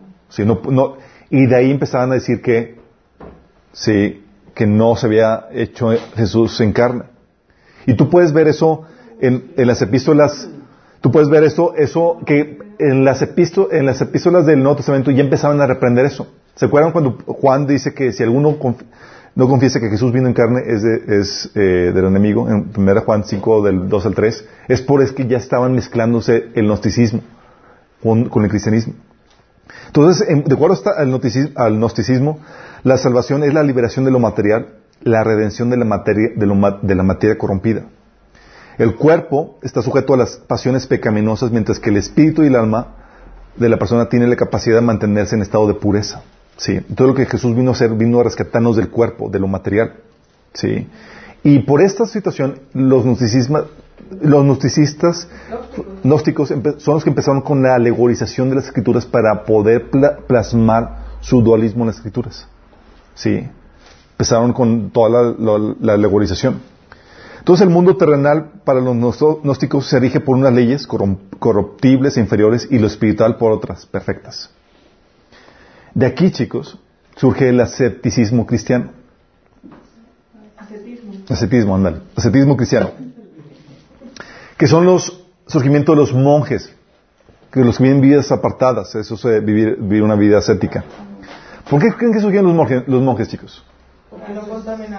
No. Porque tenían esta, esa cosmovisión donde, ¿sabes qué? Eh, es- hay que renunciar al, al mundo material a fin de conseguir una vida eh, consagrada, eh, en contemplación, porque todo lo, lo, lo- lo terrenal, lo- todas las actividades, todo esto es, es- es intrínsecamente malo. Entonces hay que apartarnos del mundo. Sí. Ah, surgió con este San Antonio Abad, eh, con, él surgió los monasterios. Él reflexionó sobre la palabra de Jesús que dijo, que le dijo al joven rico, vende, ve y vende todo lo que posees y dáselo a los pobres. Y entonces, y entonces él y sus seguidores abandonaron todas las posesiones y marcharon al desierto de Egipto. Sí, y empezaron a los monasterios. Entonces, este ascetismo proponía la renuncia de, de- a, a todo, la renuncia al mundo material a fin de vivir una vida de ascetismo, de negación material y contemplación. ¿Sí? Todos los monasterios, chicos, están basados en este dualismo, de esta, de esta cosmovisión cor- corrompida.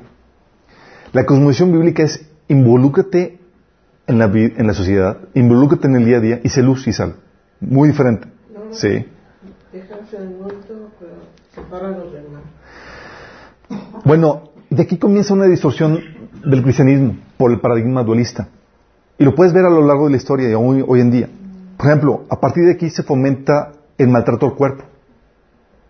Muy característico de la iglesia ca- católica. Sí. ¿Por qué? Porque el cuerpo intrínsecamente era mal. Oye, los bienes, sí, los bienes y placeres son intrínsecamente pecaminosos. En esa, bajo esa cosmovisión. Cuando no son, es cuando ocupan lugar eh, incorrecto, sí. O eh, la cosmovisión que se ha tenido de que el sexo es pecaminoso. Es una cosmovisión que es producto de este dualismo. Sí.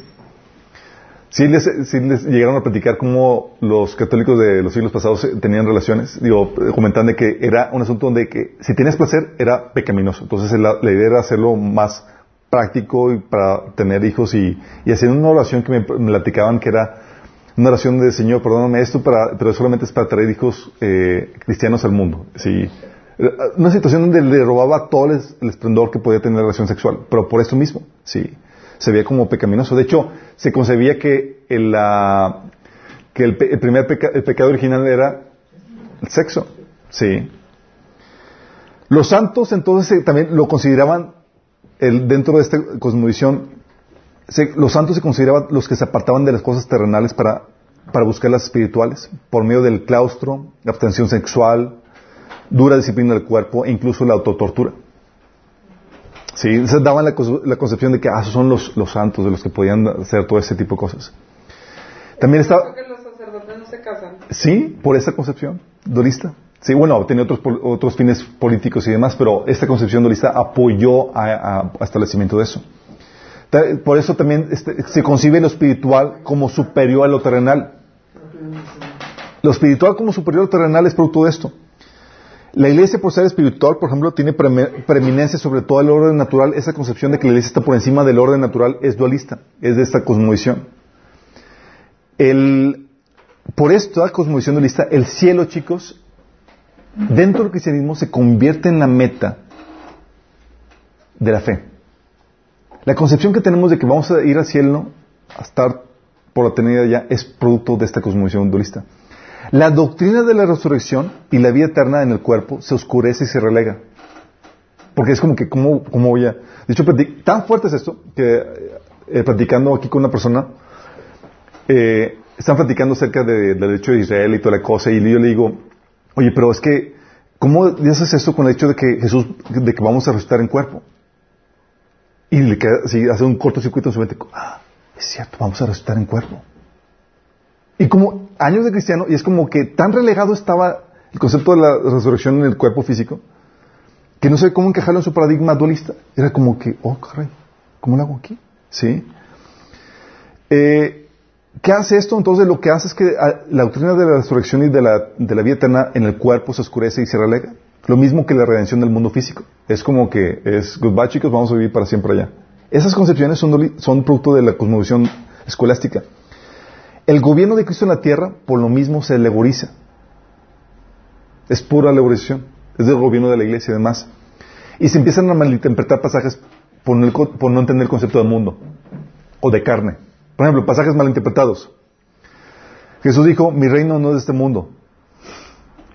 Si mi reino fuera de este mundo, mis, servi- mis servidores pelearían para que yo no, yo no fuera entregado a los judíos, pero mi reino no es de aquí. Juan 18:36. Dicen, ya ves, no es de aquí. El reino de Jesús es espiritual, no es mundano, la cosa de... Cuando no se refiere a eso, ¿a quién creen que se refiere esto? De que, cuando Jesús dijo que mi reino no es de aquí. Los que estaba en el cielo. O los que le seguían. El reino de los cielos. Cuando tú lees la Biblia y tú ves la palabra mundo, se, refiere, se puede referir a dos cosas. Uno es a la creación que Dios hizo, de tal manera amó Dios al mundo, ¿sí? O al conjunto de sistemas, creencias y valores que se oponen al reino de Dios. Son solamente dos cosas. Entonces cuando Jesús dice que mi reino no es de este mundo, está hablando de que no comparte la filosofía, las creencias de los reinos de este mundo. En los reinos de este mundo los súbitos pelean por el rey. En el reino de Dios, el rey da su vida por los súbitos. ¿Sí me explico? Entonces empiezan a malinterpretar todas esas cuestiones, esos pasajes hablan del mundo y demás, que no améis las cosas del mundo, o pasajes como miserable de mí, ¿quién me librará de este cuerpo de muerte? ¿Sí? Se empiezan a malinterpretar bajo esta luz dualista. Y de aquí viene el orden medieval del, eh, del orden medieval. Tomás de Aquino estableció un orden medieval donde la iglesia está por encima, en el orden espiritual, y luego el, el Estado, el, el mundo, en- sobre el mundo terrenal, el, Estado como cabeza del mundo, del mundo físico, del orden natural. ¿sí? En la parte más alta estaba la iglesia, lo sobrenatural, lo espiritual, lo sagrado, donde estaba la fe y la gracia. Le seguía el Estado, que era, pertenecía al orden natural, lo terrenal, lo mundano, donde está el ámbito del intelecto y la razón. Eh, y el Estado era la cabeza del orden natural. Todas las esferas de la vida son sus partes subsidiarias. Luego las comunidades intermedias como los artistas, comerciantes y gremios que hacían algo del trabajo servil, ¿sí? Porque para ellos era despreciable todo el asunto del trabajo de la talacha. Por último estaba la familia donde se suplían las necesidades materiales más bajas de la- del hombre, comida y sexo. Sí, era lo más denigrante. Sí, Comer. la comida y el sexo, porque estamos hablando de necesidades propiamente, propiamente del, del- del cuerpo. ¿Sí? Entonces, en esta jerarquía tienes primero lo espiritual, luego lo racional y por último lo físico. Por eso el orden social se organizaba en esa jerarquía, Eh, comenzando desde lo más bajo, la familia, el Estado, lo intelectual y lo espiritual, la iglesia. ¿sí? Ellos se gobernaban bajo, eh, Tomás de Aquino proponía el principio de subsidiariedad para delimitar la autoridad, donde decía que todo aquello que pueda hacerse a cargo de una comunidad más baja debería ser subsidiado a la comunidad más, eh, no debería ser, subsidiado a una comunidad más alta. Es decir, todo lo que pueda hacer las comunidades más bajas, deberían hacerlo ellas. Sí. Pero esta cosmovisión empezó a traer abusos, chicos. Trajo la autoridad omnibarcante de la iglesia.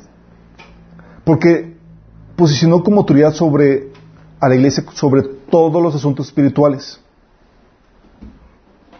Como la iglesia es en el orden espiritual, sí. Al inicio, lo espiritual se identificaba como todos los asuntos relacionados con la iglesia. Y su poder en teoría se limitaba a dichos asuntos. Sin embargo, dicha autoridad se fue extendiendo a otros asuntos de la vida cuando se apercibían de que involucraba también principios espirituales o se declaraban espirituales tan pronto afectaban los intereses de la iglesia. Oye, va a hacer esto. Si como que ya afectaban los intereses de la iglesia, es espiritual, tengo que meterme.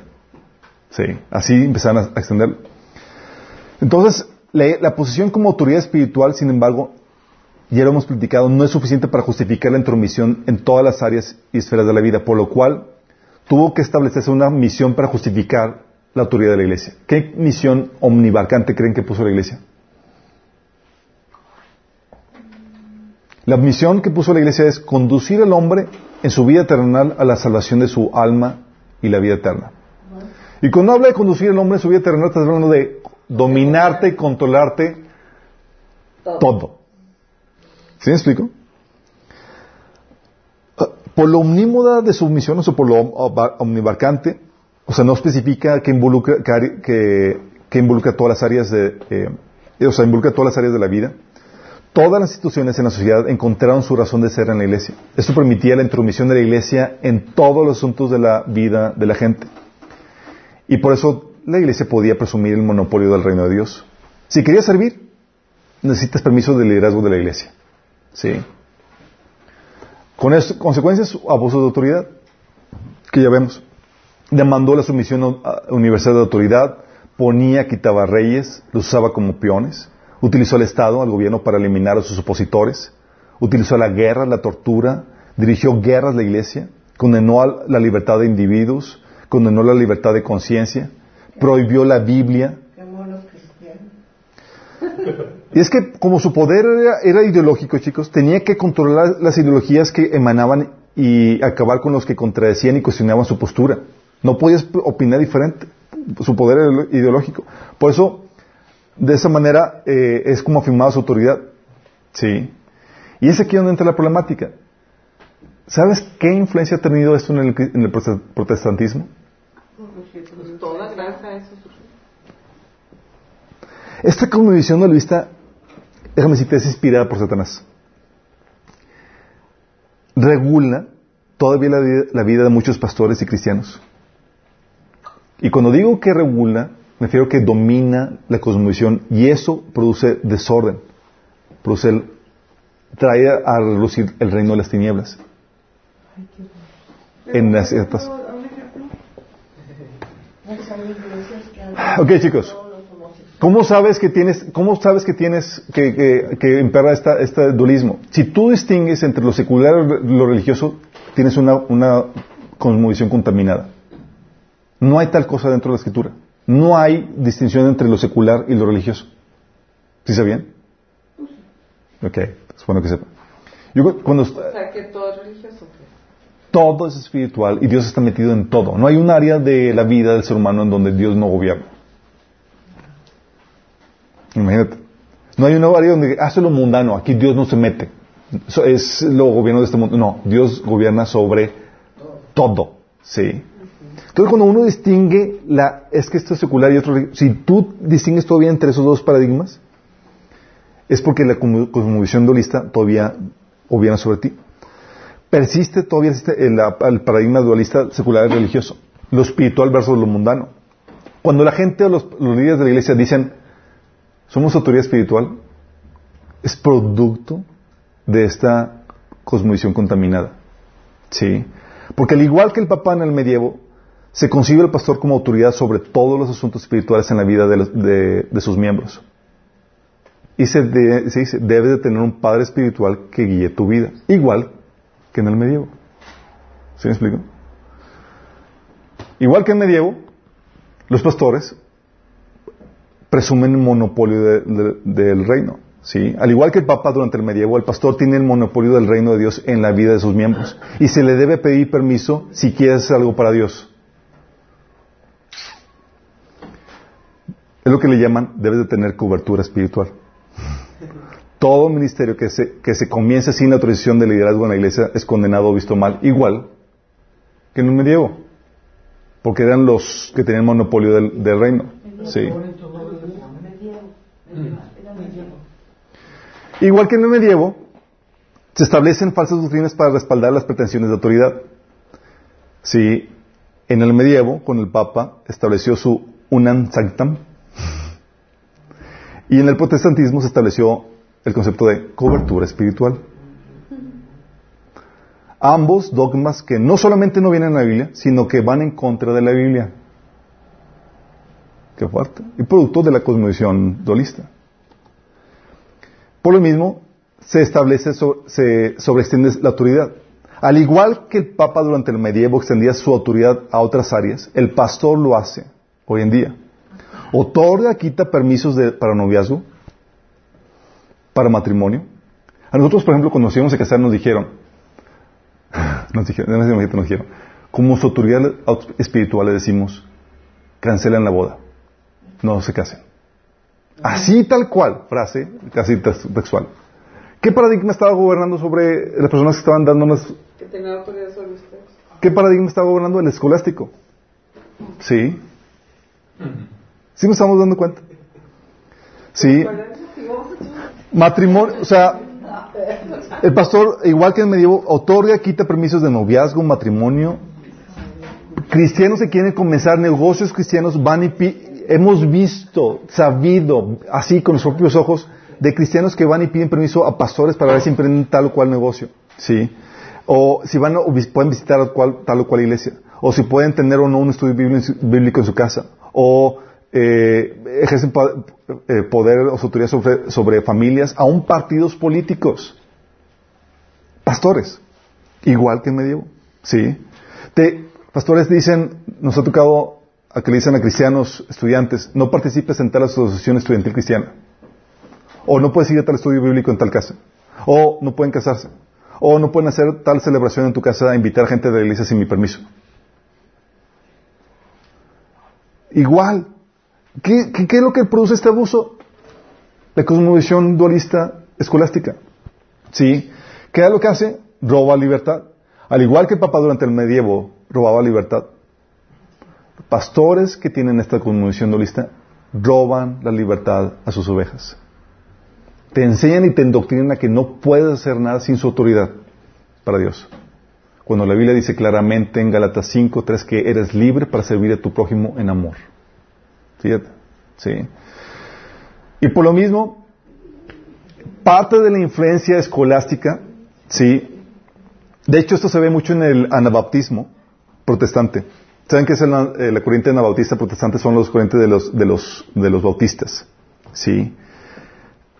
Recuerdo discusiones que tenía con algunos pastores bautistas, porque dentro de esta corriente anabautista del protestantismo, tienen el dualismo tan fuerte porque ellos conciben que con la caída el mundo eh, se volvió intrínsecamente pecaminoso. O sea, todo lo material, toda la actividad humana ahorita en esa tierra es intrínsecamente pecaminosa. Tienes que relegarte, tienes que retraerte de eso. O sea, involucrarte en la política es pecaminoso. O sea, hacer cosas, involucrarte en este mundo sin mucho es, es cuidado, ¿sí? O sea, no hay forma en que pueda redimirse o... Eh, debes de en el ideal es que debes de apartarte del mundo, no involucrarte en la política o en la ciencia, etcétera. Debes eh, ni, ni intentar en tener un efecto redentor en esas áreas. A ver, déjame tratar esa luz aquí. No, simplemente está tan contaminado que no, no hay forma en que se pueda redimir. ¿sí? Y igual se establecen métodos carnales para perpetuar su autoridad. Sí. Carnales, sí. Me refiero con carnales porque violan los, los lineamientos de la Biblia. Te excomulgan ilegítimamente, sí. Eh, si no se, si no se juntan con, si van a tal grupo o algo, te sacan de la iglesia, o predican de ti, o te reprenden en, en- en frente de otros, o te niegan el que vengas a la iglesia, o eh, como se llegó a hacer con la iglesia presbiteriana con, con este Calvino. Si saben que Calvino llegó a ser gobernante de, de Suiza. Eh, aplicaban pena de muerte, cárcel y demás a los opositores de la iglesia. Sí. Hablando de, lo, de, lo, de cómo se puede llegar a corromper todo esto, sí. Y la justificante ideológica, chicos. ¿Sabes qué justificante ideológica ponen ante este tipo de, problemáticas? Es que si no tienes cobertura, se puede desviar y puede enseñar alguna herejía. ¿Sí han escuchado? Es que si no tienen cobertura, pues ¿bajo qué cobertura estás? Si no, pues vas a enseñar alguna herejía. ¿Sí han escuchado? Primero, para que sea un principio válido, el concepto de la cobertura tiene que tener fundamento bíblico y no lo tiene. Segundo, en la historia tenemos que la cobertura ha resultado ineficaz para evitar que el desvío de herejías. Pues tiene, tienes a denominaciones completas que se han desviado, comenzando con la católica. Y a iglesias que por no salirse de cobertura se han desviado fundamentalmente con ellas. Iglesia presbiteriana, Estados Unidos. Iglesia eh, metodista en Estados Unidos. Casando matrimonios y demás, eh, haciendo cosas. Y todas las demás iglesias están bajo su cobertura y, ahí van, se desvían todas juntas. No resuelve nada, ¿sí? Pablo establece que, de hecho Pablo nos enseña que nadie está exento de desviarse, por eso uno debe enseñar a la gente, uno, a basar su fe en la escritura, sino en el liderazgo, como dice en Galatas 1 del 8 9. Y ayudarles a, a desarrollar a la gente el entendimiento de la Biblia para que no sean como niños llevados por cualquier viento de doctrina. Es decir, la mejor cobertura que puedes tener es seguir las escrituras por encima, de la- por, encima del hombre. Pero si se te enseña a seguir el hombre por encima de las escrituras, estás frito. ¿Sí? Y hecho, la estrategia del enemigo, en cambio, ha sido hacer creer a la gente a que no tiene capacidad para estudiar y entender la Biblia por sí mismo y llevarlos a depositar su fe en el liderazgo de la iglesia por encima de su entendimiento personal de las escrituras. Si sabes que tú no puedes entenderlo, necesitas mi interpretación. Sí. La estrategia de Jesús, chicos, en cambio, fue la de no centralizar el poder, sino distribuirlo para evitar ese tipo de riesgos. Fíjate bien, fíjate bien la, la- la diferencia. La estrategia de Jesús era dispersar el poder. Y la estrategia del enemigo ha sido siempre centralizarlo. ¿Por qué? ¿Por qué creen que la estrategia del enemigo siempre ha sido descentralizarlo? Para controlar. Para controlar. La estrategia del enemigo es centralizar porque es más fácil desviar a un líder que a miles que se hayan multiplicado. Oye, se centraliza el poder con que desvíe la cabeza y todas las fuerzas y toda la energía a ese líder. Si se multiplica, es, ya tumbaste uno. Chin, los que me faltan. Los que me faltan. Y se siguen multiplicando. Chin. Le haces la vida de cuadritos al enemigo. Sí. Centralizar la autoridad pone su... eh, cuando hablamos de centralidad, centralizar la autoridad, estamos hablando de poner la fe en métodos de control humano, los cuales siempre son corrompibles. Dispersar la autoridad, en cambio, ponele confianza en el operar del Espíritu Santo, de que Dios va a moverse de una u otra forma. En conclusión, con respecto a este paradigma, la cobertura tiene todas las características del enemigo. Despoja a la gente de su capacidad de entender y seguir las escrituras por ellos mismos. Pone la fe en el liderazgo humano centralizando la autoridad para facilitar dicho desvío. Suena claramente a una estrategia del enemigo para desviar la fe.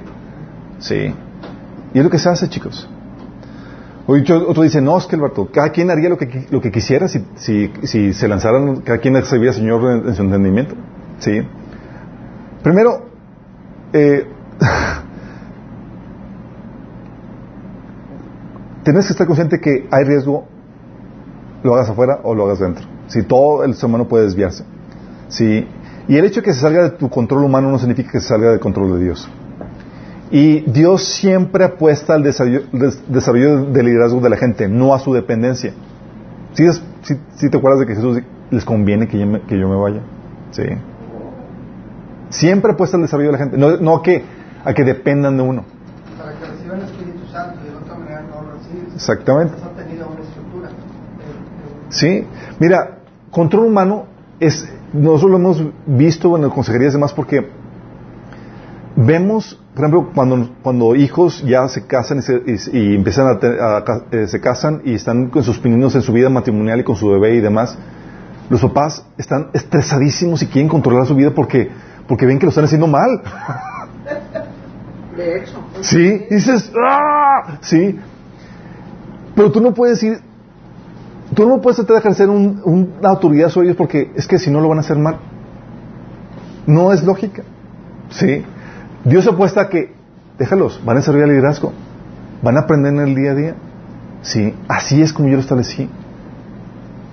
Sí, la estrategia de Dios siempre apuesta al desarrollo de, de liderazgo. No puedes mantener a tu hijo bajo tu autoridad toda tu vida por temor a que vaya a cometer errores. Sí. Y no estás fuera de cobertura de la iglesia, a final de cuentas. A ¿qué me refiero con que no estás fuera, de la cobertura de la iglesia? Porque la, la membresía de la iglesia da autoridad a cualquier hermano a reprenderte si eso es algo en contra de, lo que la Biblia enseña. Hay una protección ahí entre hermanos. ¿Sabes qué? Oye, hermano, estás mal. Cambia. La Biblia nos, di- nos llama en Colosenses 3 que nos exhortemos y nos enseñemos unos a otros. Sí, te da libertad de eso. Otro argumento de la cobertura, sí, por ejemplo, es que, no, hombre, es que tu ministerio se extendería, se exponenciaría de forma maravillosa. Really?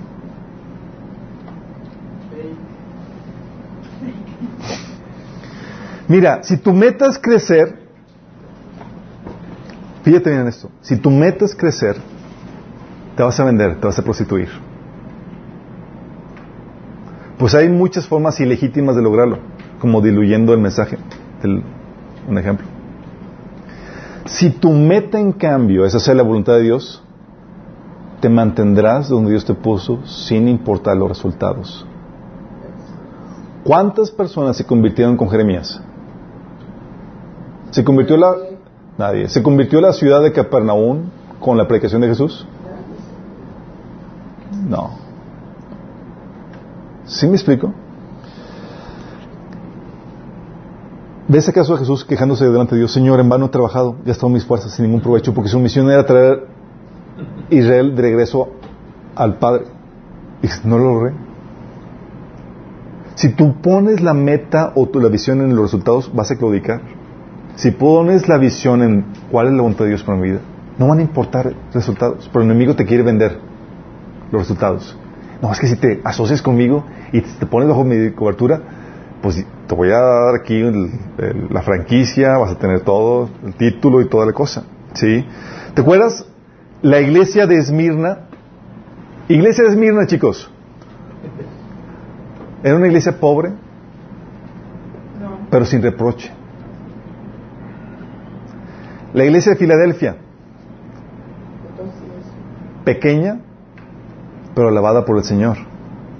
En cambio, la iglesia de Sardis, una iglesia famosa, pero Jesús dice que estaba muerta. O la iglesia de la Odisea, grande y rica, pero vomitada por el Señor. Tú ves eso y dices, oye, quiero ser una iglesia, y es que, que tu ministerio puede crecer y puede enriquecerse así como, como nosotros la Odisea. Dices, no, no, para nada. ¿Sí me explico? Todo esto lo que, con, a lo que voy, chicos, es Todavía tenemos mucho que reformar nuestro, en nuestro entendimiento acerca de la, de la autoridad. Todavía muchos tenemos el concepto dualista, contaminado, no escritural, esa cosmovisión equivocada que nos ha llevado a creer que los pastores son autoridad sobre asuntos espirituales. Cuando te dicen, es que yo soy autoridad sobre asuntos espirituales, está trabajando sobre el paradigma contaminado.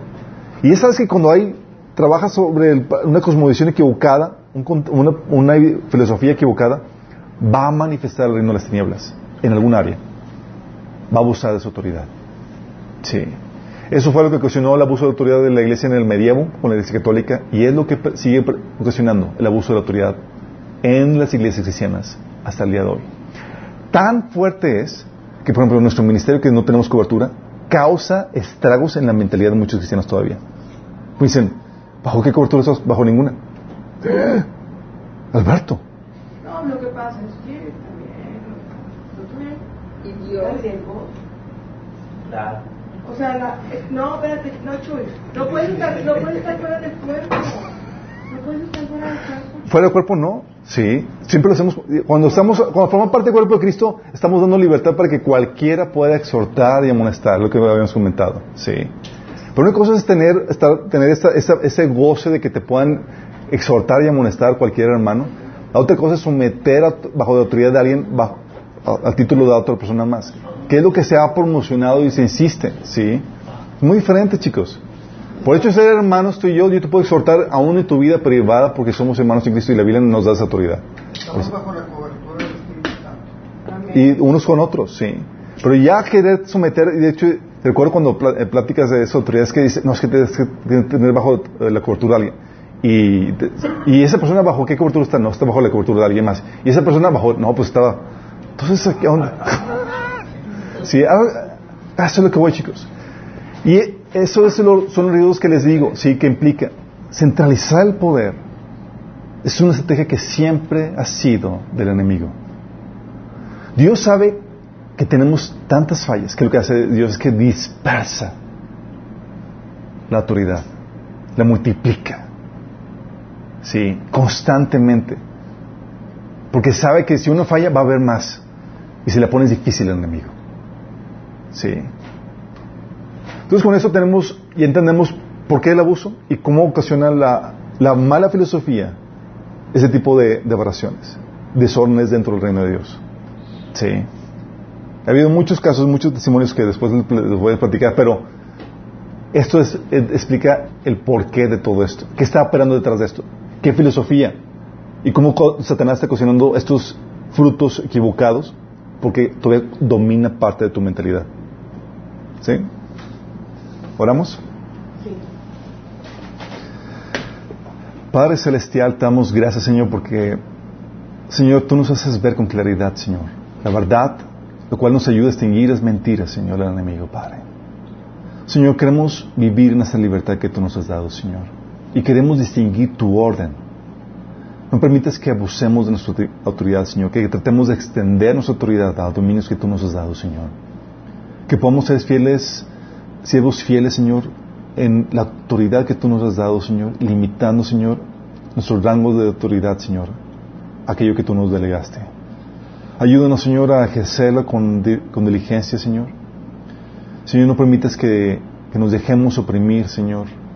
Que nadie nos quite la libertad que tú nos has dado, Señor, para ejercerla. Al contrario, Señor, que podamos hacerlo con libertad y que busquemos mucho fruto para ti, Señor. Te lo pedimos en el nombre de Jesús. Nos vemos el próximo miércoles, misma hora, mismo canal.